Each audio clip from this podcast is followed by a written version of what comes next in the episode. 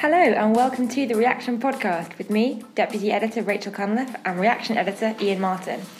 We can't start this week's podcast without discussing Philip Hammond's debut budget as Chancellor of the Exchequer. Now, Hammond is known for being a safe pair of hands, but rather, shall we say, unadventurous. Mm. What do you think, Ian? Dullest budget ever? It was pretty boring, wasn't it? It, um, I suppose the what the government were aiming for was something that is steady as she goes because there's Brexit to consider. No one knows exactly what's going to happen in the European elections in France and Germany and elsewhere that we've talked about before. So they just wanted something that wouldn't create that much noise. Unfortunately for the government, it did. And the, the great one of the great things about Philip Hammond, or amusing things about him, is that he likes to say that he doesn't really pay any attention to what's in the newspapers, and he thinks that what the media does is usually a, a lot of nonsense, which is just as well, really. And if if if if it if someone had shown him the front pages of the newspapers the morning after the, the budget, they made pretty coruscating reading, mainly on this business of national insurance and a hike on the self-employed. Which uh, happens to include quite a lot of journalists and political commentators. Exactly. Yeah, so the, the disproportionately highly represented within that group. You, you'd be pretty sure as Chancellor, if you... if you're doing something in a budget, make sure it doesn't annoy too many newspaper columnists. It's probably annoyed absolutely everyone. But as as the Sun points out, and the Sun's headline was um, uh, "Strife White Man," I think, was it? I don't know. Is that a terrible headline? Um, it was much better than that. It was very funny. And the point of it being that as the Sun, with its unerring instinct for just getting to the heart of what is going to annoy a certain tranche of voters that the Tories saw themselves as competing for, and David Cameron was obsessed with getting, and Theresa May says that she's obsessed with getting, that it, it, it annoys not just white van man, but people setting up small businesses, people working uh, working very hard, trying to turn something into a business, and working self-employed without holiday rights and sick pay and all the rest of it, and then they're now hammered. So that if, if Hammond is not worried by that, then he he should be. And there's some indications as we speak that the that number ten wants him to back away from it, which would be rather embarrassing, considering there wasn't much else in the budget. Yeah, considering that was the uh, the only kind of headline worthy. worthy thing. And I should say that it is getting disproportionate coverage because it affects yeah. a lot of journalists and writers. But there are, I think, four point seven five million self-employed people in the U K. That's fifteen percent of the workforce. Um, they're not all journalists. They're not all journalists. uh, and that doesn't even take into account uh, people who have um, who are trying to launch their own small businesses. Yes. And it was kind of an attack on them too. And I think the thing that was quite grating about the way that he said it was that these are people who have not been paying their fair share, and they've been enjoying all the benefits of being employed without paying the same as what um, like salaried employers employees actually pay. Now, um, actually, the difference in the national insurance rates is mm. relatively minor, and the difference, the increase, is also going to be relatively minor. But there was just something grating about that idea that people who take risks and who, as you say, go without sick pay and holiday pay and just job security are somehow leeching off the state. I yes. think he got the tone wrong. Yes, he did get the tone wrong. And I can see, it should, should be absolutely clear that people who do that very often, though not always, choose to do that. It's a, it is yeah, a deliberate a, choice. It's a trade-off for more freedom and more flexibility. Precisely. Though there are, I think there are probably large numbers of people who, if you offer them a full-time, well-paid job with great holidays and salary and perks, would take would take it. But it's a consequence of a changing labour market and people moving around a lot between companies and then having to spend spells outside where they're contracting and doing various other bits and pieces for other people and patching things to, together to keep going. It's that millions of people do that in, in Britain now. In the government's defence, that shift towards self-employment is playing havoc with tax revenues and with the structure of the tax system. I would say, though, if you're going to do that and you want to equalise or, or create a level playing field, as they say, then I want to be assured as a taxpayer being asked to pay a bit more that the government is spending every penny that it gets from us and that it borrows on our behalf in a sound and responsible manner, which looking at looking at the perks and benefits that the affluent tranche of pensioners in this country get, then I'm not sure that that is a uh, um, that all that all of that money is spent in a sound and reliable fashion. Though I, I'm, I'm absolutely sure that age is uh, age influences how you, you see that. There'll be plenty of people who think they paid their taxes and a lot of taxes throughout and and deserve it. I don't think any Tory government is is is, is going to risk alienating some of their core voters, which are pensioners and perhaps wealth, wealthy pensioners, um, who do feel like they have they have paid and contributed to the system. But then I'm paying and contributing to the system now, and I'm certainly not going to get the same pensioner benefits mm. that are, are being on offer now. But you touched on something else that's really interesting, which is this shift towards self-employment, which kind of goes hand in hand with the digital economy and the so-called gig economy, and the idea that technology has made it much easier for people to have multiple jobs or work on their own terms, and it, it's made that style of working more common. And Hammond kind of touched on the fact that the government might be doing mm. more in that area, but then sort of postponed it.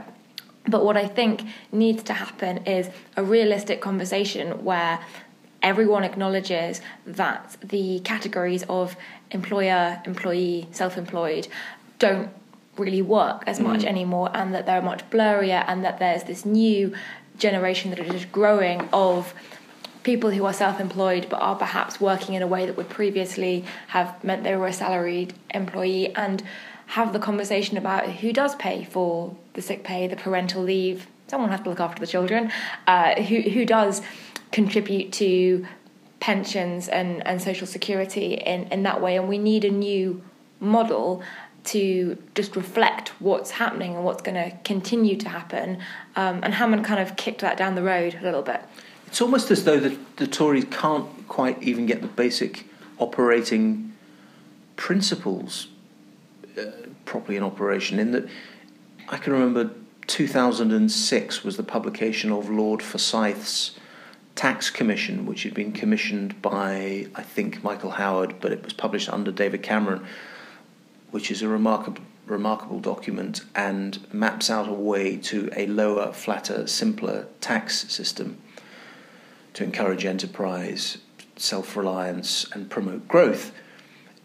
Really interesting document, not implemented, ignored, buried, not implemented by George Osborne as Chancellor. And I might have expected a new Chancellor to think, well, Brexit's happening. There are some of these, there have been, even since the Forsyth report, there have been big changes, as you described, the way in which the economy functions. We need to think again about how we tax work, about how we reward risk and effort.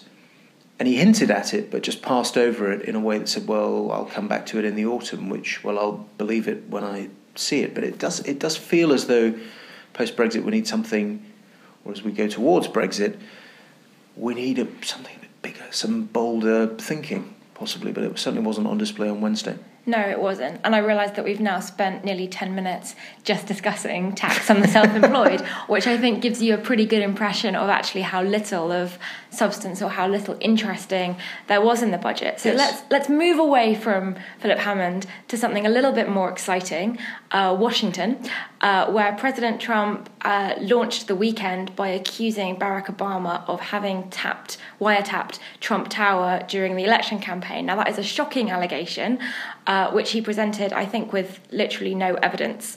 Uh, so is that a diversion tactic to distract from the chaos in the White House? Is there something to it? Is it really the next Watergate? Or is I, he just mad? I'd, I, oh, no, we can't say that, can we? We can't, we can't there speculate. There are other options. We can't speculate there on are, whether or not he's mad. There are other options, I suppose. I'm not sure if it's a diversion. I think the the, the school of thought which says, well, he does all of this stuff because it, there's a dastardly master plan and a clever operation here in which he's slipping through executive orders and bits of business and stuff in the in the in the government agencies that he doesn't want people to focus on, therefore he's creating a mad diversion. I'm sure he did that at times during the campaign and it worked very well for him. He's he's in, he has a great instinct for disrupting the media and dominating the news. Dominating the news and just pricking the pomposity of the American media, to be honest. So he does all of that. But I think in this case, you get it's more a window on the chaos of the administration. If you read the accounts, and there are multiple accounts written by, because the administration seems to be very leaky, there are multiple accounts written which give which give a good detail, which give good detail on what happened. And he seems to just get up, particularly on a Saturday when Jared Kushner, who is observant and is not around at all on a Saturday. Saturday morning seems to be a particular problem. It was early, it was before seven a.m. He'd seen this thing on Breitbart, which presumably Steve Bannon had forwarded to him, and he got annoyed and he tweeted this thing, and then it is reported in several places that he then went off to the golf course in high spirits, feeling that he'd really he'd really shown people, and he'd, he'd stuck it to Obama, and then in the afternoon came back having thought about it and seen some of the row and started to question whether he'd done the right thing. Or But he then doubled down on it. He then, he, he then did. He then spoke to surrogates and other allies who convinced him that he was right, which there seems to be a market in people to say, no, Donald, you're great, which is what he seeks, which then, as you say, then means that he, he doubles down. It is the, the question is whether, which I, to which I don't know the answer, and try and get a sense of this on the next trip to the U S, is to what extent this is resonating. I mean, his numbers are not very good, and he's running into problems on healthcare. But are American voters just pricing a lot of this in as reality T V nonsense? And then a lot of voters seem to say, who voted for him, we always knew it was like this, and he is actually just getting on and delivering on what he said he would do, which to them is precisely why they voted for him, because he's not a normal politician. So much to unpack there. Uh, essentially, you're saying that on Saturday mornings he needs to be babysat. The President of the United States needs to be babysat to make sure that he doesn't read anything that might cause him to to, to spark off some, some yes. new news story. And you, well, that's reassuring. um, in terms of him doing what he said he was going to do, um, we've had the revised and supposedly improved ban on travellers from six Muslim countries now. Um, Iraq is no longer on the list, and uh, they seem to have confirmed that uh, green card holders will not be affected. But it is essentially the same idea, and that's kind of slipped under the radar a little bit, partly because it hasn't gone into force yet. He gave a week's notice this time. Um, we'll, we'll, we'll see how it how it plays out when It's actually it actually comes into force. But the Muslim ban, which is, as we discussed last time we talked about this, that, that's what it is. The Muslim ban is back. The Obamacare replacement from, from Congress has been unveiled.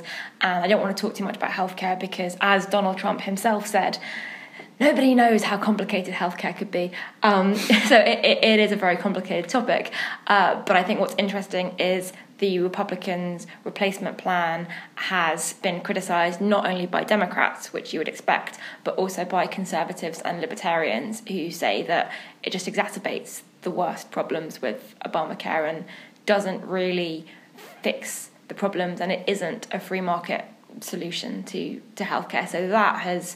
he's going to have trouble with that as well. Um, and we're still dealing with reports and leaks of meetings with various Russian officials. We had Jeff Sessions last week, the Attorney General, who, um, not going to say he lied under oath, but forgot to mention some meetings that were perhaps relevant uh, in his confirmation mm. hearings, and has now had to recuse himself from the investigation. And there have been further reports of other Trump aides and members of the Trump team meeting Russian officials, and that is something that is probably going to continue. The report's going to continue to to leak out. This is this is not a smoothly running White House. No, I'm not suggesting that for a moment. I'm just, I'm just trying to not join in the chorus of disapproval, which I understand. I am concerned about a lot of what he's, what he's doing, but I wonder, for example, on healthcare, it's obviously going to be messy, as you say. That was hilarious, wasn't it, when he said, "Who, who knew that arranging healthcare for three hundred twenty million people could be so complicated?" Well. It's kind of obvious. Every, everyone, I think. Everyone who paid attention ever. And that just reminds you that he hadn't really paid attention. I wonder, though, with his voters, unless he gets it really badly wrong, and the, he has associated himself very clearly with the plan. He doesn't want it to be called Trump Care. So all of his opponents are going to call it Trump Care, which will be as successful as the Trump University, I'm sure. So oh, I to... like that, because Trump University wasn't actually a university, so Trump Care isn't actually a healthcare plan. I like that a lot. But I think his opponents will want to... He's, he's interested in branding. That's what yeah. he does. He does. He sells his name, and he doesn't want this to be Trump Care. But he has supported it and said, this is a great plan.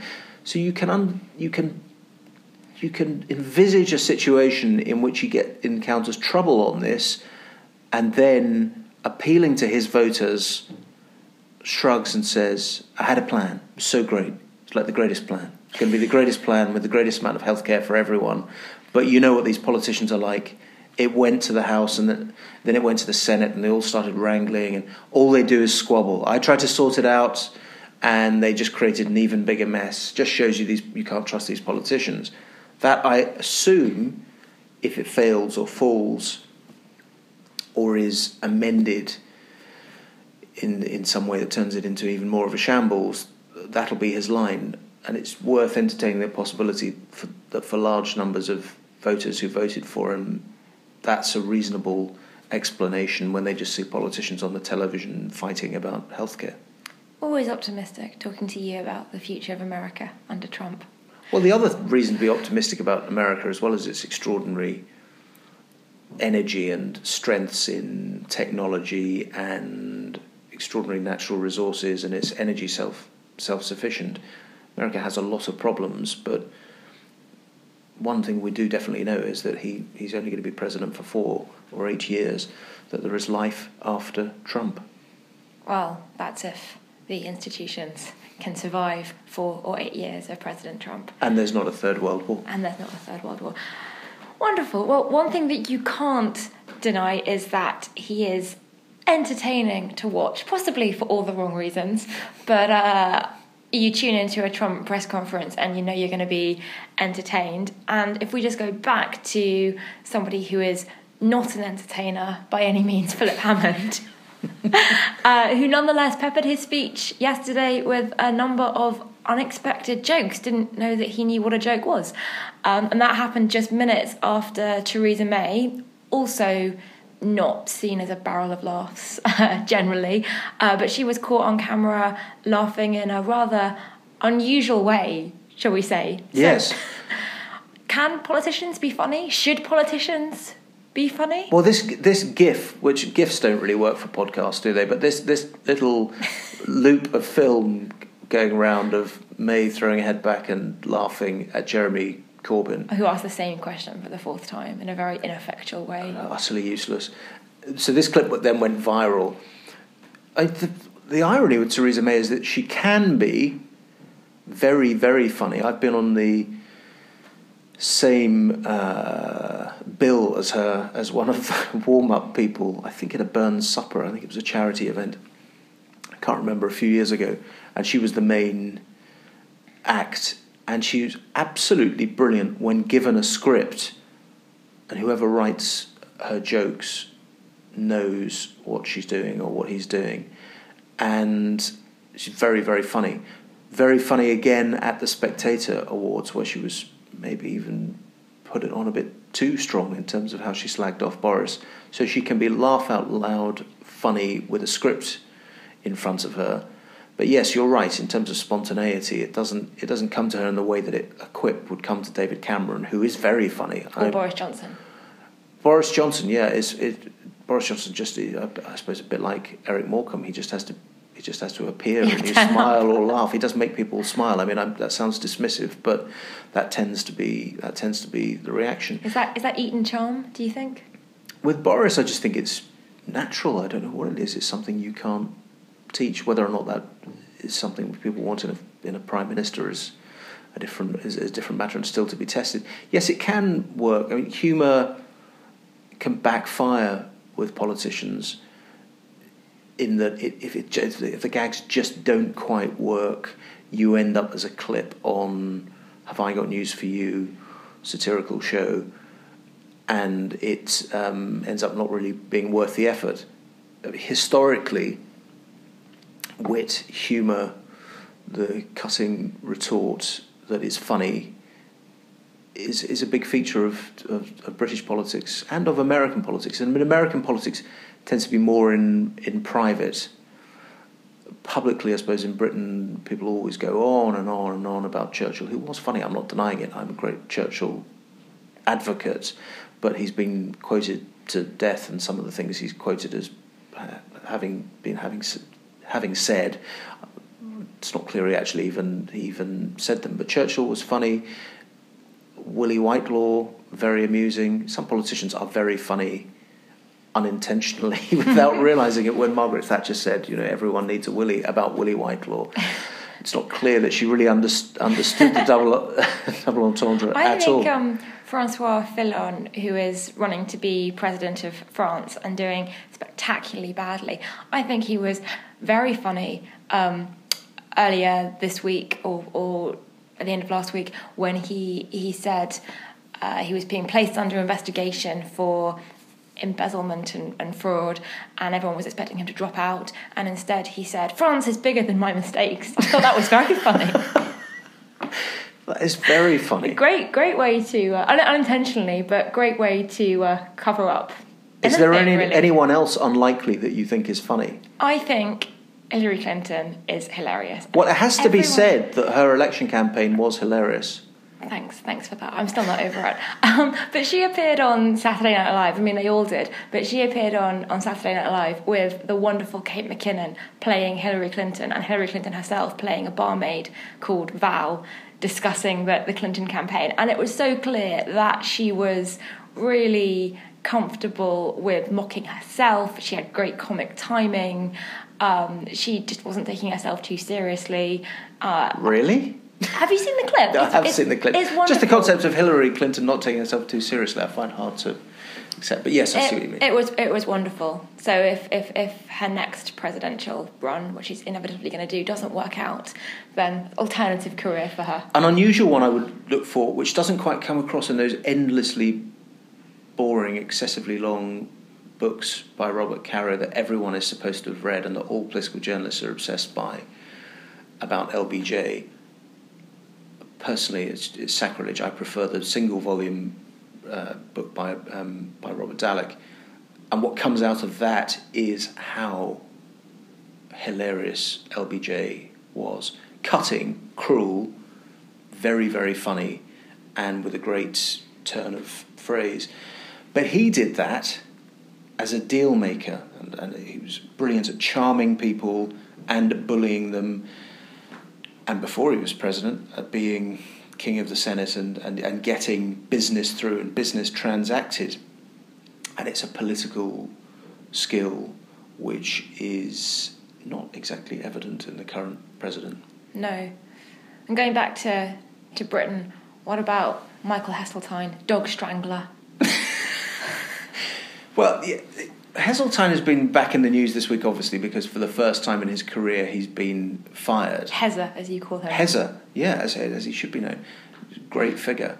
Um, completely wrong about Europe, in my view, but one of the big beasts of the era. And you Great call him, hair, great you, hair. The best hair in politics. You called him dog strangler, presumably because of the unfortunate row last year about him strangling a dog or claiming to. But I think he changed the story. I don't think he claimed to. I think he said in the end he hadn't strangled his... Was it his mother's dog? It was an Alsatian, and he had well, sort of strangled. Strangled can be both a, a kind of mild and, and severe verb. Right. So he had used a choke collar and strangled the dog, but the dog was actually lived and then was put down oh, later I mean, on. So the row, a... the row was about exactly how long and to what extent he had strangled. I mean, the that's dog not for. Good in British politics. You can do just about anything in British politics, but if you go around killing dogs, I yeah. mean, that's that's not the way to electoral popularity. But that is not why he was fired this week. He was fired.